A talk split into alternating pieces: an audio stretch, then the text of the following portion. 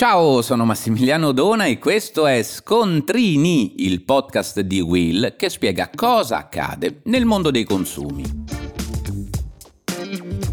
Oggi parliamo di smishing, cioè dei messaggi truffa che ci arrivano tramite sms.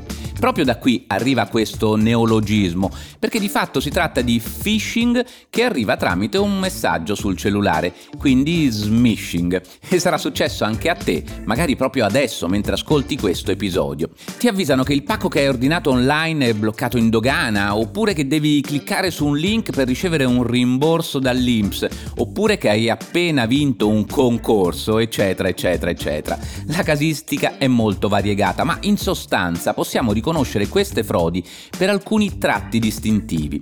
Il messaggio ci invita a cliccare su un link e per spingerci a farlo ci minacciano, qualora non si inseriscano i dati richiesti, un danno economico, il blocco del conto bancario, della nostra carta di credito o di un pacco in attesa di consegna. In altri casi invece l'inserimento dei dati è richiesto per riscuotere vincite o beneficiare di offerte irrinunciabili.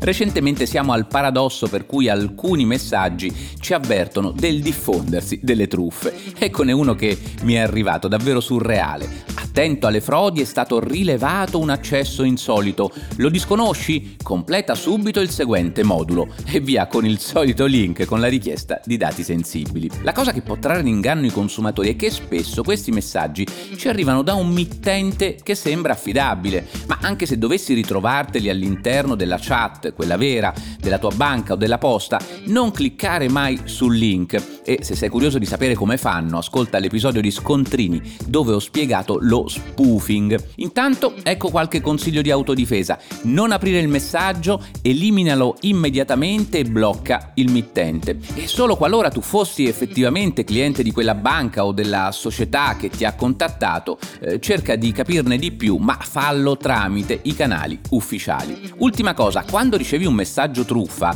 se ti venisse voglia di rispondere a male parole, beh, non farlo. Confermeresti in questo modo che la tua SIM è attiva e comincerebbero a bersagliarti di spamming. E se ascoltando questo episodio ti fosse balenato il pensiero, ma c'è ancora gente che crede a queste cose? Fatti una domanda. Secondo te, perché ce ne arrivano in continuazione? Per oggi è tutto, ma puoi ascoltare gli altri episodi di Scontrini sulla tua piattaforma di podcast preferita.